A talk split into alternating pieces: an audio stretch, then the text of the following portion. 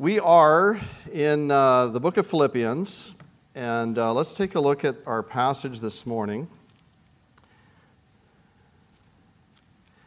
And it's, um, Christine, go ahead and let's put the, the passage up. We'll read through it first. So, Philippians chapter 1, and we're going to begin reading in verse 12.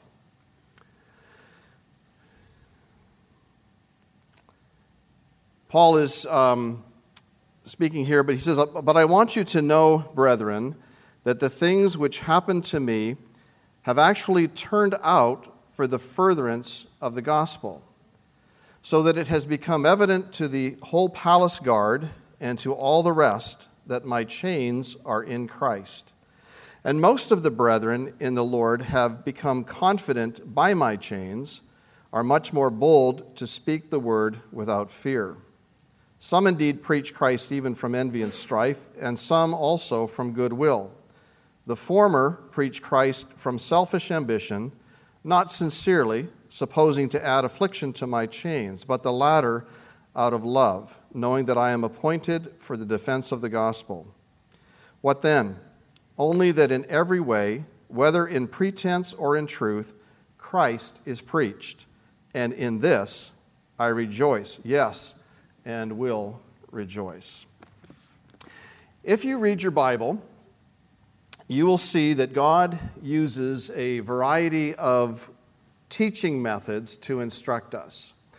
Uh, there are sermons in the Bible, but you may be surprised to, to know that there are very few sermons. It's not his normal way of teaching us. There are proverbs, and lots of them. There are hymns or psalms, and lots of them. There are letters to the church or to the churches. But the vast content of both Old and New Testament uh, consists of stories stories of people, stories of events, stories of history, and stories of prophecy. Jesus himself uh, did preach some sermons, but most of the time he spoke in parables. Everyone loves a story, isn't that right? Love a story, and for some reason, stories resonate with us in a way that sermons don't and uh, lectures don't. Now, I'm not against sermons. I have preached sermons for over 40 years, so I'm guilty as charged. I have preached plenty of sermons. But I would ask you a question. First, when was the last time I preached? And second, what did I say? And people are looking away. okay. that was a little, little while ago. Okay. And I think you would be hard pressed to tell me what our last preacher spoke about in detail. You might have kind of a general summary, but I think you'll be hard pressed. Sermons don't resonate with us in the same way that stories do. But if I said to you, I gave you two names, Adam and Eve, well, you could tell me a lot about them. Why? Because it was told as a story. Job, you could tell me a lot about him. If I told you about the prodigal son, well, you could probably tell me the story from beginning to end in great detail. And whether it's stories of the Old Testament or stories of the New, uh, New Testament, they will easily come to mind for you, and you'll probably even understand the application that was meant from those stories. Um, today we're studying in Philippians 1, the passage we read, and I want to tell you a story. And that's how we're going to conduct our sermon today. It's going to be a story. And we will take this scripture and tell it as a story from the perspective of the Philippian jailer. And so let's begin. Let me tell you my story. My name is Sudsutgos. I hope I pronounced that correctly, but that is my name. I am more commonly known as the Philippian jailer, and probably for good reason. It's easier to say. I live and I work in Philippi.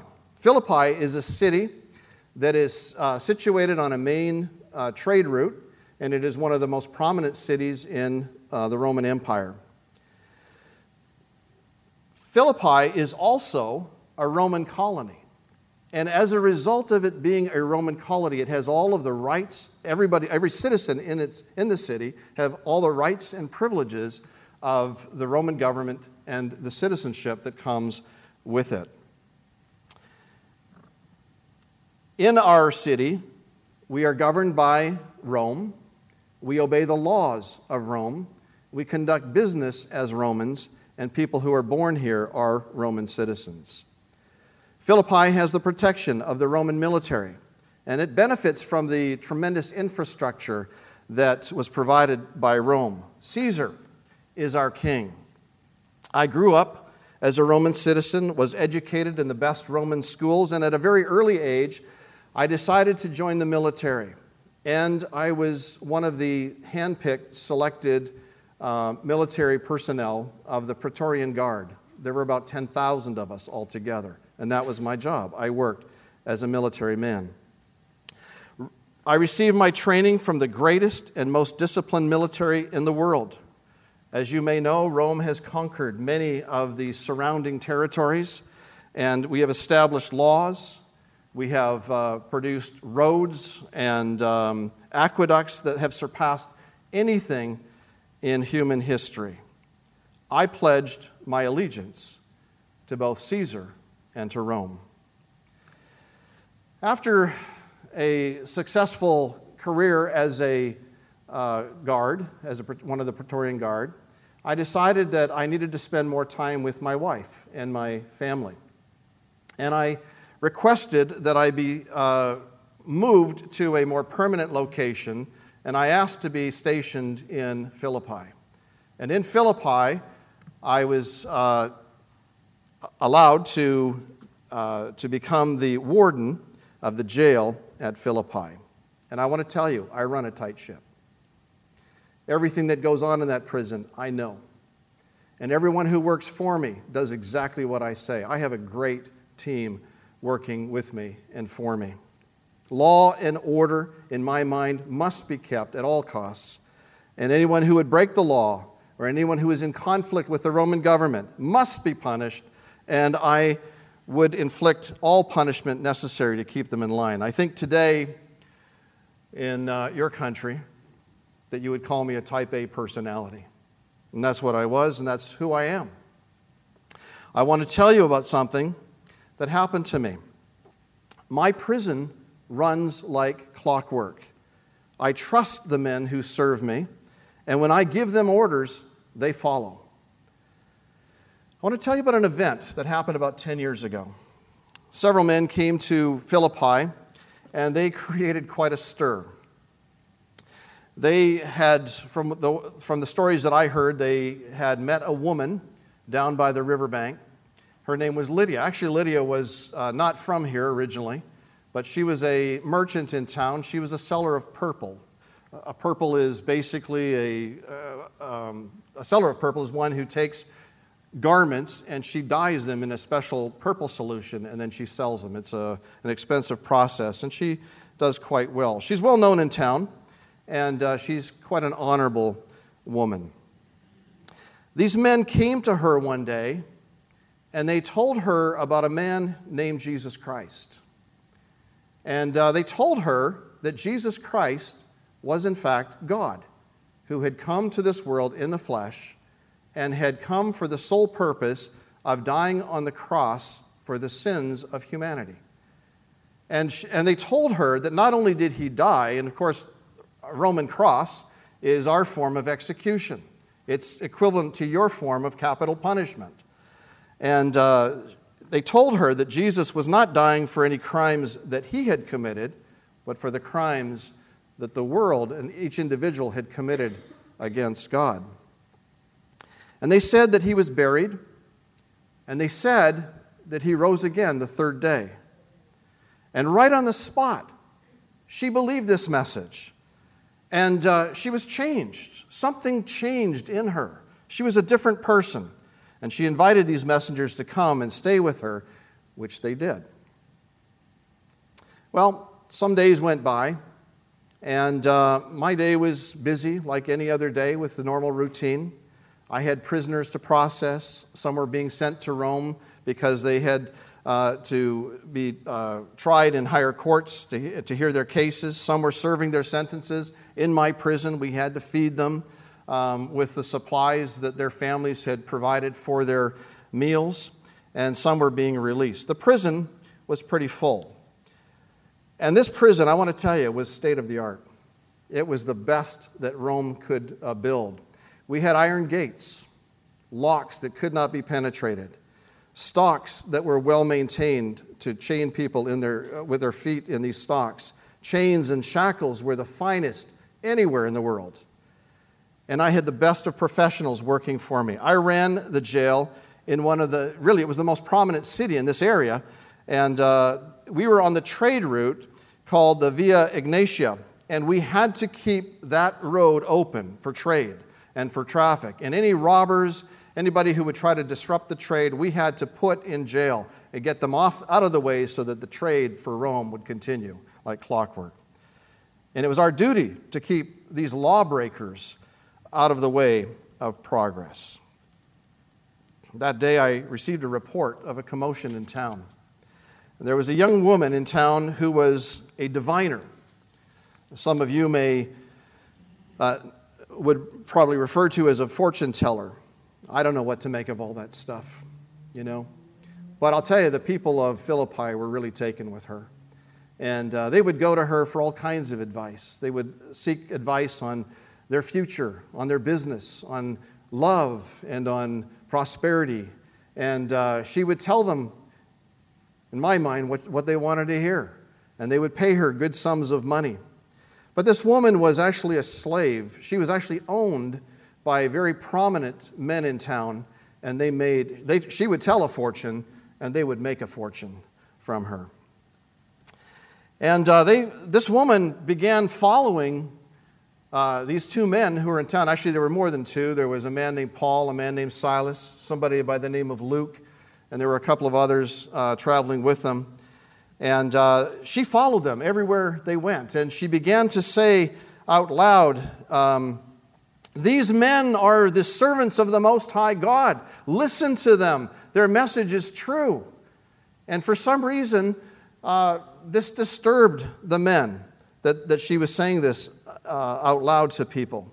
She was well known. And actually, this was free public uh, advertising for them. And I heard reports that she had followed them for days. Now, in my day, there was no, um, what do you call it, um, Instagram. There was no, um, sorry, Facebook.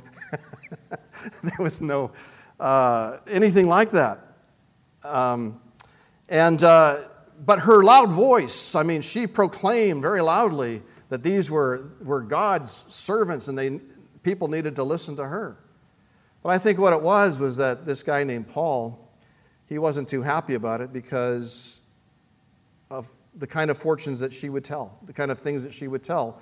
And uh, he wanted her to stop. And so one day, he turned to her and said that she had an evil spirit in her. And he spoke to the evil spirit and cast the evil spirit out of her so that she was no longer able to tell fortunes.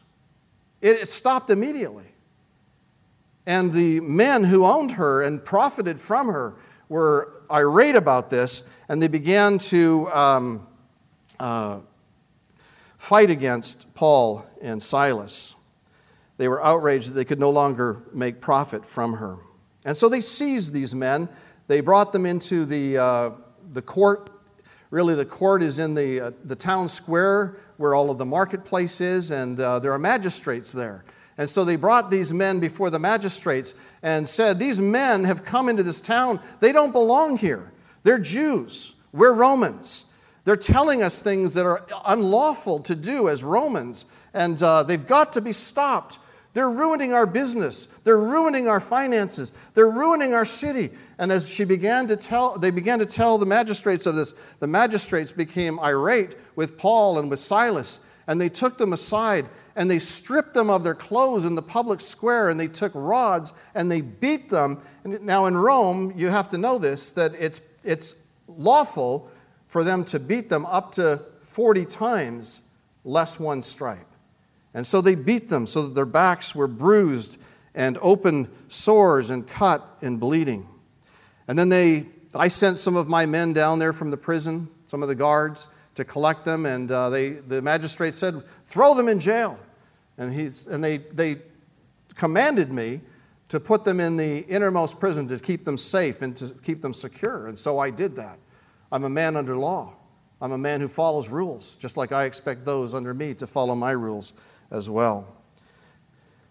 And so, in order to bring back peace, I want to say this to you, too, just as kind of an aside that um, sometimes, even though there are laws that we're to follow, there are laws that we are to obey, it is illegal, actually, in Rome, under Roman law, to try somebody without them being able to give a defense. But today, there was such a turmoil, such a tumult that we decided, the magistrates decided to just throw them in jail and get them out of the way so that we could create peace in the city again. And that's what they did. They didn't give them a fair trial, but I followed the law, I followed the rules. And I sent some of my guards to get them. We put them in jail, and uh, I put them in the innermost part of the prison, which is the most secure, and we put their feet in stocks. They had open wounds, still bleeding and we locked them behind the iron bars. No one was going to escape my prison, not on my watch. Well, night fell over town and peace was finally restored. What a crazy day. My shift would actually take me through the night. I wasn't off until the next morning, but I had a place to sleep there at the prison, and things were quieting down. Things, to be, things seemed to be settling down in the prison as well, and things were finally beginning to close up for the night. So I decided to go to my room to lay down and go to sleep. What? I was listening to music. I could hear singing. I had never heard singing in my prison. Cursing, yes. Singing, never. So I got up out of my bed put my sandals on and walked down to the innermost part of the prison. And there, in the middle of the prison, these two guys were singing praises and hymns to God in the middle of the night. And they were rejoicing, and they were, I, I stood there and I listened in, in disbelief. They were singing praises. And then they would stop and they would pray. And they would pray for each of the prisoners in the prison and they were praying for me. I just shook my head. I said, I can't believe these guys. I would think that they would be crying out and cursing what happened to them that day, but instead they were praising their God. Well, they may not want to sleep, but I do. And so I walked back down to my room and I crawled into my bed and I put my pillow over my ears so I couldn't hear them anymore and I fell fast asleep. And as I was drifting to sleep that night, I can remember my thoughts how I thought about how unusual these prisoners were. We'd never had prisoners like this in our prison, ever. They claim to know God. How is it possible that a person can know God personally? They seem to have a personal connection with God. There's something about these two men that is just different than any prisoner who's ever been in these cells. And who is this Jesus that they're proclaiming? And why did he die? Why would they risk their lives to tell others about him? And why are they singing to him in prison this night? And I drifted off to sleep, and I fell fast asleep that night. The next thing I knew, I was rudely awakened by a thunderous shaking of the prison. The noise was deafening, and it, it feels like the very foundation of the prison were shaken. What are the, and, and the clash of iron and, and all the noise. Uh, so I quickly jumped up out of my bed and I ran to see that the doors of every prison cell were wide open. Now, I don't know if you know much about the Roman Empire in Roman law. But I am personally responsible for every single prisoner in that prison. And those prisoners, if they escape, my life is at stake. If I cannot give an account of every prisoner, my life is at stake. My mind swirled. I, I know they were securely fas- fastened. I fastened their feet to the stocks myself. I locked the door myself, and all these doors are wide open, and all the prisoners are gone. My neck is on the life, and fear struck my heart. Once Rome hears this, I'm dead. This is on me, and I can't have, uh, bear to have my family put through the process of the court case and then me being put to death. And so I grabbed my sword and I put it in such a position that I was going to fall on it and commit suicide that night. And just as I was about to do that, I heard a cry from the inner prison. That guy named Paul cried out to me and he said, Stop, don't do this. We're all here, all the prisoners are here. Don't do yourself any harm. Unbelievable. All of these prisoners had a golden opportunity to flee, and they were all there, every one of them in a cell. And so I called one of my guards and I said, Bring me a light. And he brought me a torch. And I went through the prison and I saw that every single prisoner was still in the prison, in spite of what uh, had happened that night. And I ran to the cell where I, I had bound Paul and Silas, and I fell down on my knees before them. And I don't mind telling you that I was trembling like a leaf. I was shaking so much because I was that close to death. And I said to them,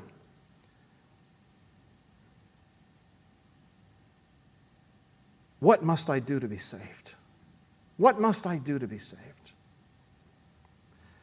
I later learned a verse that uh, Paul had written to a church, and I think it applies and it fits so well in this story of mine. For the word of God is living and powerful and sharper than any two edged sword, piercing even to the division of soul and spirit and of joints and marrow, and it is a discerner of the thoughts and intents of the heart. And there is no creature hidden from his sight, but all things are naked and open to the eyes of him to whom we must give account. And I realized for the very first time that night that God was speaking to me. I had ignored him for so long, and it took this destructive earthquake and a near suicide to wake me up to the fact that I was a sinner in need of a Savior. I was afraid of what Rome might do to me, but now, as I, as I trembled before these men, I feared what God would do to me for my sin. And my sinful heart was exposed, and I knew these men had the answer. I, I brought them out of the cell, and, I, and again, as I said, I said to them, What must I do to be saved? And it was so simple, the answer they gave me believe on the Lord Jesus Christ, and you will be saved. You and your household. That salvation is open to me and to my household. And right there on the jailhouse floor, I bowed my knees and my heart, and I believed that Jesus Christ died on the cross for my sins. And he rose again the third day. And, and right there and then in this prison, I knew that my sins were forgiven. And I also wanted my family to know. And so I brought Paul and Silas home with me. And even though it was very early in the morning, I brought the prisoners home with, with me as well, the, the, the two, Paul and Silas. And my family was already awake from the earthquake, of course. And Paul and Silas shared the same good news with them. And wonderfully, each one of them, my wife and my children, each one of them trusted Jesus Christ as their Lord and their Savior that very hour. My children, they were not babies. They were old enough to understand the gospel, and they believed. And I sensed, even in that short time from the distance of the prison to my home, that something had radically changed in my heart and in my life. I had always been very cruel to prisoners. I had always loved the fact that uh, I stood firm on the laws of, of Rome. And if they were meant to be beaten, I would be the first in line. But here I saw their wounds, the wounds that had been inflicted by the Roman soldiers just the night before, earlier in that, the, the night before, or the, that afternoon. And I saw them in a different way. And I went and I got some water and a cloth, and I began to wipe away the blood and to give salve to the wounds that we had inflicted upon them. Before sunrise, Paul and Silas had already taught us about baptism. That baptism was a sign, an outward sign of what had already taken place in our hearts, and that we were to be baptized. And before sun rose, we went down to the river, and there we were baptized, me and my household. I brought the men back to my home from there, and I prepared for them a hearty breakfast.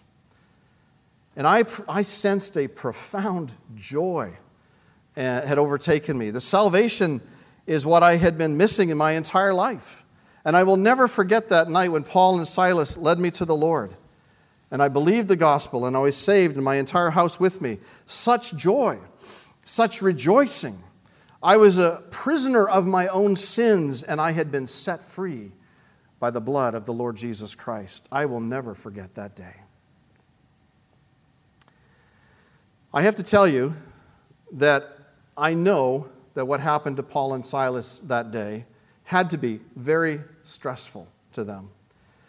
And they endured terrible humiliation, terrible pain, and at the time, I couldn't understand why they were singing in the midst of their ordeal. But I have come to realize now, 10 years later, that had they not come to town that day, and had they not been irritated by that fortune teller, and had they not rebuked her and cast out the demon from her, none of this would have happened to them. Had they never been arrested, had they never been beaten, had they never been cast into my prison, I know firsthand the suffering resulted in my salvation.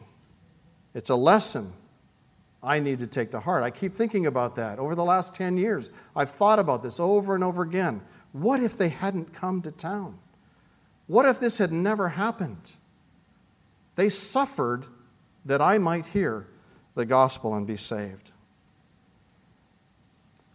Now, when it happened, they could not have known that was the Lord's plan for them at the time. But after it happened, they rejoiced in the Lord in spite of the circumstances. And I need to continually learn that lesson as well to rejoice in the Lord always. Again, I say, rejoice.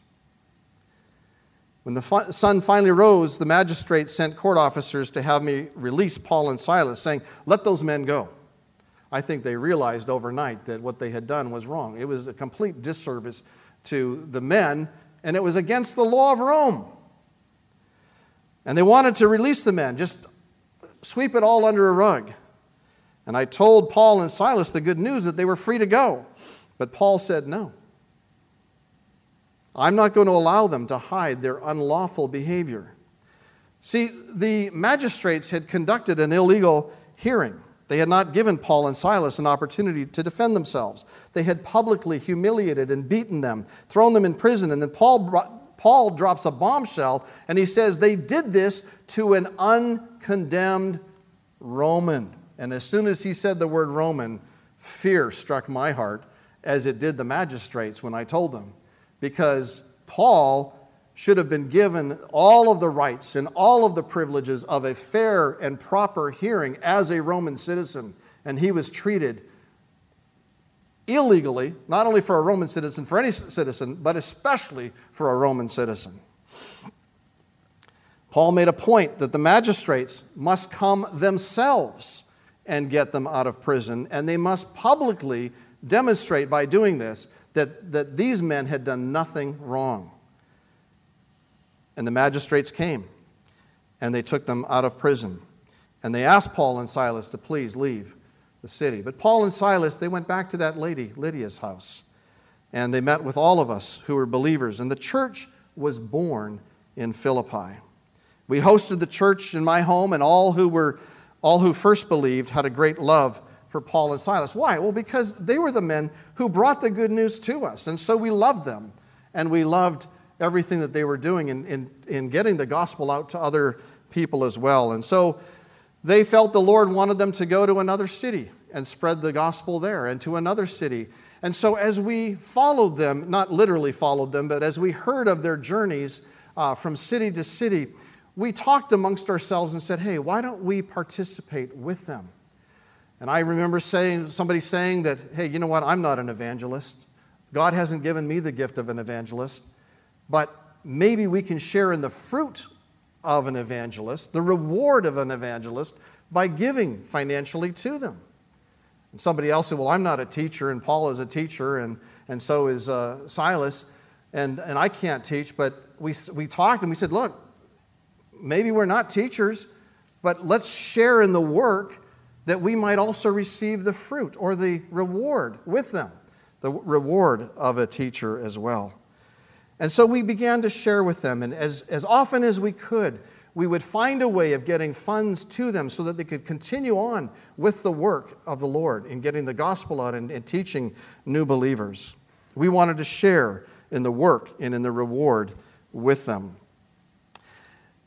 You know, as we grew in the Lord, we read um, some of the, the gospel accounts, and we saw that Jesus taught that um, we can't take our treasure with us. It's all going to, when we die, it's all left behind. As someone said in your century, there are no U hauls that follow you to the grave. And so we would give generously. Not, not that I say this to boast, but I, we realize that by using unrighteous mammon, unrighteous money, we could actually gain an eternal reward. What's the downside of that? And so we gave. Because we learned that there's no recession in heaven, there's no stock market tumbles, no market fluctuations. The investment is worth it, and the Lord promises to reward such giving with an interest that is beyond anything that you could ever earn in this life. Well, that's my story. But I want you to know that we just received a letter from Paul. We love to hear news about Paul. We love to hear news about what he's doing, but we got a letter from him. And it turns out, you'll never believe it, he's back in prison. Yep, prison again, but not in my prison, not in Philippi. He's in the prison of Rome. Let me explain what happened. Paul had gone to Jerusalem with a gift to help poor believers in Jerusalem um, who were suffering because of their faith in Jesus Christ. And when he got there, uh, he had a Gentile with him, and uh, there was a commotion that took place. The Jews began to be incensed by this and accused him falsely of bringing the Gentile into the uh, temple with him, and there was a riotous commotion, and Paul had to be snatched away from those who were ready to kill him. And eventually he was escorted uh, under heavy guard, 470 soldiers to Caesarea, and he was confined to a house prison there in Caesarea at Herod's palace. But the case was never resolved, and he was there in this house arrest for two years.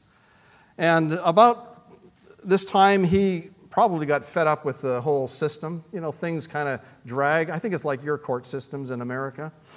They kind of drag and drag and drag, and, and finally, he appealed to Caesar. And when he appealed to Caesar, that's it. He's got to go to Caesar. And so they took him through kind of a uh, ordeal. They took him to Rome. Now, in Rome, he was allowed to be in a house, but he had to rent it. The, the government did not pay for his house, he had to rent the facility. And uh, the government did provide for him something 24 hours a day, seven days a week, for two years. And that was a guard who was shackled to him by about an 18 inch chain. I think we call it a furlong. And uh, he was held bound by this chain for two years while he waited for his trial. Now, I don't know about you, but I think of my own life. I know what it's like to be in prison situations, but to be bound to somebody for two years, would you like that? And I don't mean, would you like to be chained? I know the answer to that is no. But I mean, would your faith shine so strongly before these people chained to you that they would know that you're a Christian?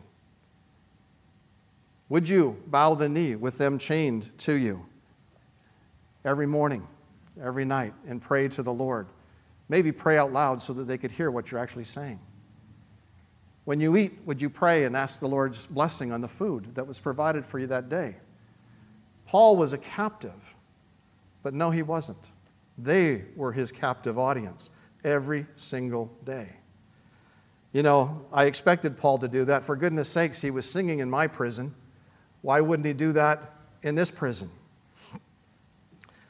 Paul had the freedom to have guests visit him. And these were people who were believers. And they came to ask him questions about the Lord and the future and life and, and, and, and living. And, and he would tell them all that he knew from the scripture and all that the Lord had taught him.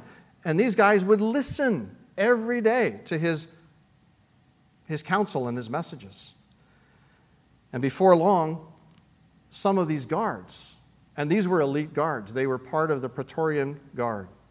These were men who were hand selected to be the elite of the military. These were men who uh, protected uh, Caesar. These were men who protected government officials. These were men who were stationed in prominent positions where they would always be on guard for those who were in power. They were the best of the best. And these men, chained to Paul, heard the gospel message over and over and over again. And many of them believed. I've often wondered why the Lord allowed Paul to be imprisoned so many times and for such long periods of time. And I've often thought, wouldn't it be better for him to remain free and to preach to a wider audience? But I only have to look at my own story to realize that God has a plan and a purpose for everything that takes place in a believer's life. And had Paul not been falsely accused and arrested and thrown into my prison, I probably wouldn't even be saved. And such a thought makes me shudder. I would still be lost in my sins. I would still be on my way to hell. I know that about three years ago, Paul wrote this in, a letter to Romans, to the Roman uh, church. He said, And we know all things work together for good to those who love God, to those who are the called according to his purpose. And I can testify today that what happened in Philippi did work together for good. I was saved. An assembly sprang up from there. We shared in the work, the forward work of the gospel with Paul and, and others. And uh, people were saved, and people are going to heaven today because of what God allowed in Philippi. God causes all things to work together for good to those who love him and are the called according to his purpose. It may not look like it at the time, but be patient. God hasn't finished the whole story yet. I was greatly encouraged when I got this letter from Paul, uh, a letter to, to, to me, to all of us at Philippi. And I know he's writing from the prison in Rome but listen to what he says. But I want you to know, brethren, that the things which happened to me have actually turned out for the furtherance of the gospel. There he is again. It's like he's singing all over again. I know it looks terrible that I've been in prison for two years and then I was transferred here for another two years. I know it looks awful that I'm in prison, but God is at work. The gospel is going out, and in ways I never could have predicted. What an incredible testimony he has. There's no whining on Paul's part. He's actually rejoicing, just like he did in my prison in Philippi. Remember what I told you. Paul was singing with Silas at midnight, bound in chains, but praising the Lord. And here he is 10 years later, and he, that's still his attitude as he awaits his trial before Caesar. In fact, later in this letter, Paul instructs us to rejoice in the Lord always. And again, I say, rejoice. Paul is a man whose joy just oozes out of his pores. Let me read on and show you how his imprisonment is furthering the gospel. So it has become evident to the whole palace guard. These were my co workers. These were my compatriots. These were the guys I served with. These were my buddies. And Paul is speaking to them. And he's and, and not only to them, to all the rest. You know who all the rest are? The house, the very household of Caesar. Not only do these men have access to Paul, but they also, after they leave their, their duty there, they go into the household of Caesar. And these guys have not kept quiet about their newfound faith. And they have talked to some of the family members of Caesar's household, and they have become Christians as well. Wow.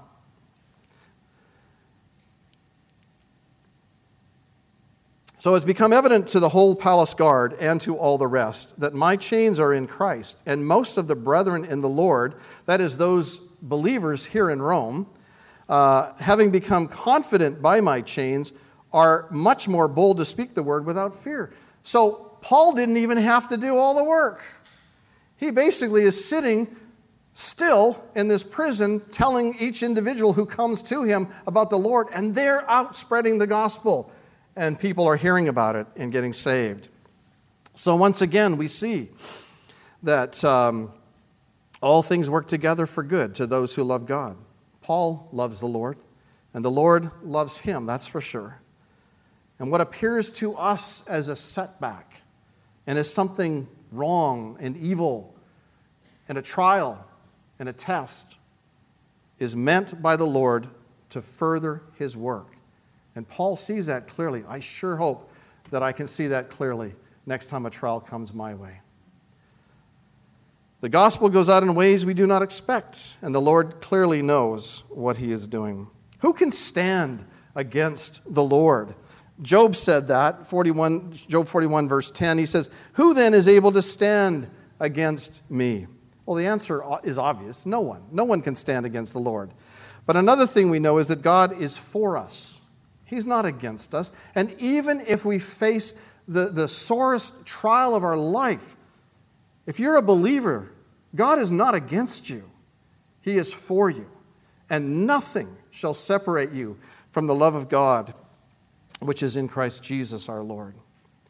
The entire army, in fact, the Praetorian Guard, the elite army of Rome, cannot stop the gospel from going forward. As a matter of fact, it's as a result of Paul's imprisonment that they are the ones who are taking the gospel out. What a, what a way God has uh, done this. Some have suggested that I was once a member of the Praetorian Guard before seeking a change of duty. Um, and that's why Paul mentions so specifically the Praetorian Guard here. Although I am unable to tell you what is on my resume, you may also read Paul's final greetings here in this book and see that, that Paul says, All the saints greet you, but especially those who are of Caesar's household. You form your own opinion of where I worked before. If you're not from around here, or even from this first century, you may not be familiar with the Praetorian Guard, but I've told you about them. They are bodyguards politi- of political figures. They're the elite, they're the uh, top of the line. And Paul has one chained to him every shift, 24 hours a day, seven days a week. So I want to say again to you that the one thing I've learned both when Paul was here in Philippi and from this letter, that. Um, God can take the harshest trials, the most difficult days, the endless illness, the toughest circumstances, and turn them around for our good and for His glory.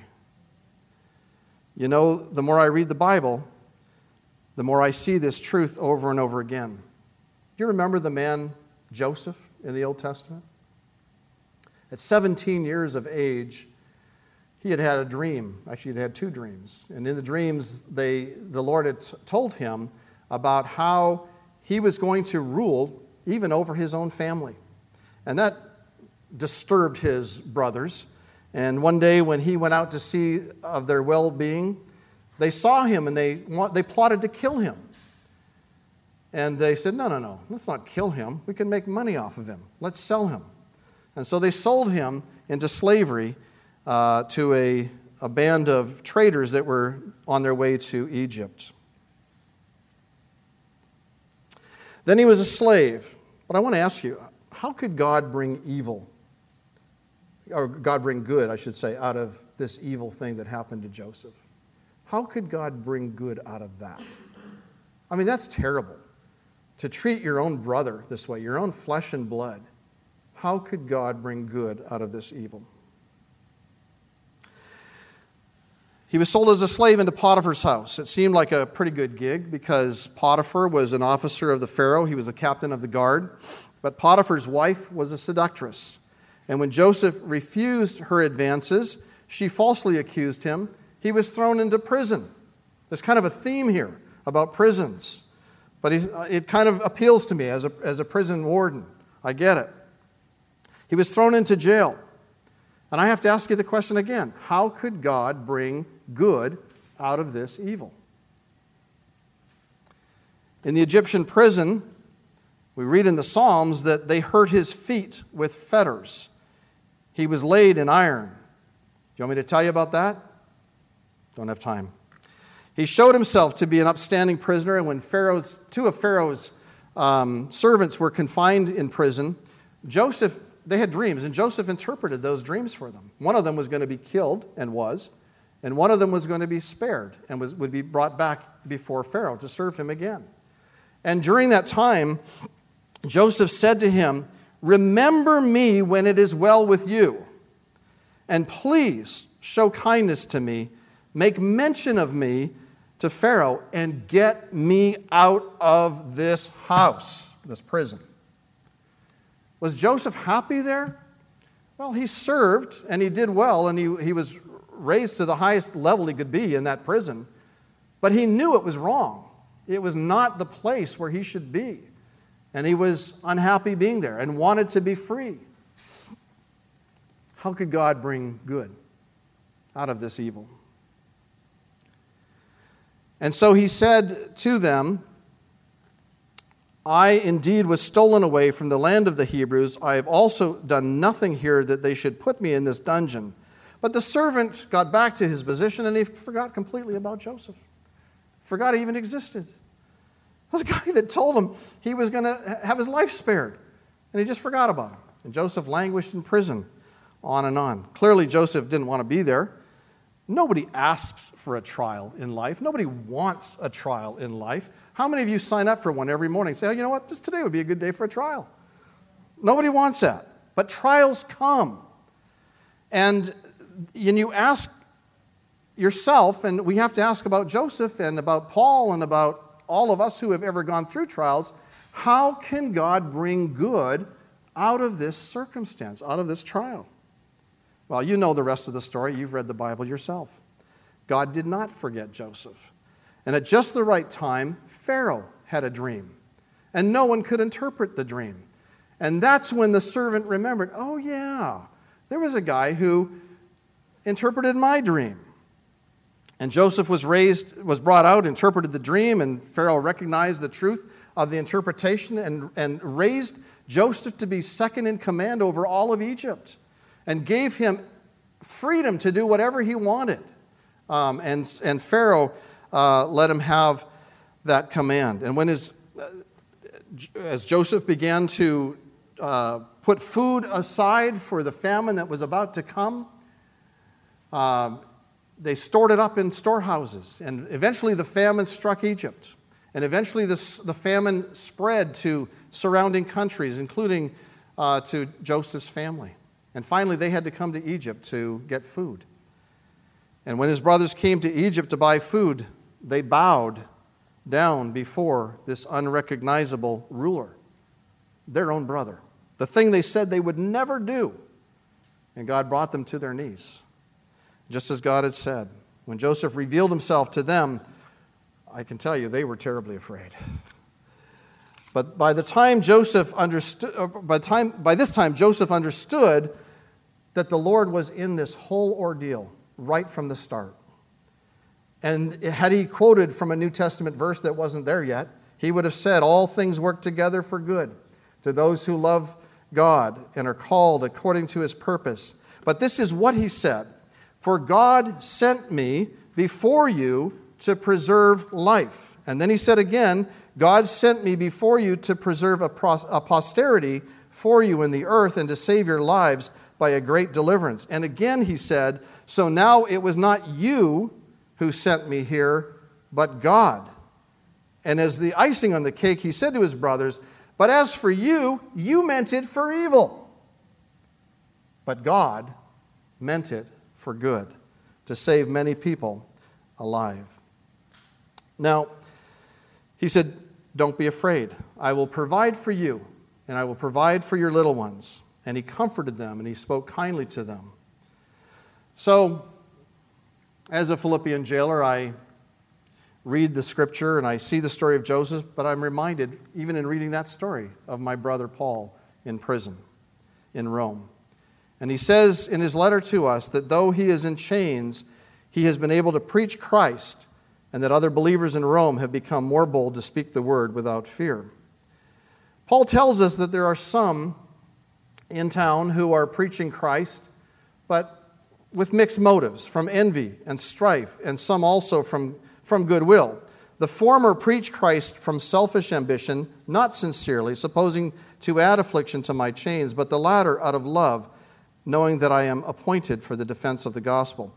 Even in the midst of this evil, Paul saw, saw that both sides, those who were doing it in the wrong way and those who were doing it in the right way, were at least preaching the gospel. At least the gospel was going forward. Some preachers wanted to add to Paul's afflictions and probably said it was his own fault for being in prison in the first place, or that he deserved it, or some other uh, terrible thing that they would say. And Paul said, You know what? Look, it's not about me, it's about the message. And the message was going forward. And that's what he rejoiced in because he saw that the, the gospel was going forward. I believe it was in your era, or close to your era, that there were two godly preachers. One was named Charles Spurgeon, another was named um, Dwight L. Moody. And they were very different people. One served the Lord primarily in Great Britain, one served primarily in the United States. But one day, uh, Moody went to England to preach the gospel. They came from very different um, they were both saved. They were both believers. They were both preaching the gospel, but they came from very different um, theological camps. Charles Spurgeon ran a school, and uh, he was training up interns, shall we say, or, or young preachers to, to preach the gospel and to serve in churches throughout Great Britain. And uh, one day, he said to his students, Let's go and hear what uh, Moody has to say in his message. And Moody was having these grand open air meetings and preaching the gospel to thousands, thousands of people were turning out. And there was a little bit of jealousy, not between Spurgeon and Moody, but, but some of the young men kind of felt bad about this and that, you know, hey, who is this guy taking over our territory? Who is this guy coming in here and, and uh, preaching the way he's preaching? And, and after all, he doesn't go to our church. And after all, he doesn't uh, believe every single thing that we believe. And uh, he's just up to no good. And they began to think this way. And so they went to one of his meetings one day. And after the meeting, one of the students, kind of, you know, in his, uh, you know, nose stuck up high, and he said to Spurgeon, he said, Mr. Spurgeon, do you think we're going to see Mr. Moody in, in heaven? He was doubting his salvation. And Spurgeon was a wise man. He says to a student, No, I don't think we will see him in heaven. The man was satisfied that he, was, he had pegged him right. Moody wasn't going to heaven. But Spurgeon wasn't finished. He said, No, I don't think we'll see him in heaven. He said, You know, I think, I think Moody is going to be so close to Jesus. And we are going to be on the outskirts of that crowd that we won't even be able to see him in heaven. But I think this is what Paul was talking about that there are some who preach the gospel out of envy or, or false motives or, or wrong motives. They're still believers, but they're, they're, they have conflict with one another. And Paul is discouraged in one sense by that, that there should be conflict at all. But he says, The thing that makes me rejoice is that Christ is preached. As long as Jesus Christ is preached and the gospel message goes out that Jesus died on the cross for our sins, that he was buried and he rose again, and that anyone who believes this gospel message is saved, he said, That's what makes me rejoice. In every way, whether in pretense or in truth, Christ is preached, and in this I rejoice. Yes, I will rejoice. And so, as I reflect on the life of our brother Paul, I'll never forget the day I was saved in the Philippian jail. I see the same outstanding character that Paul still has today.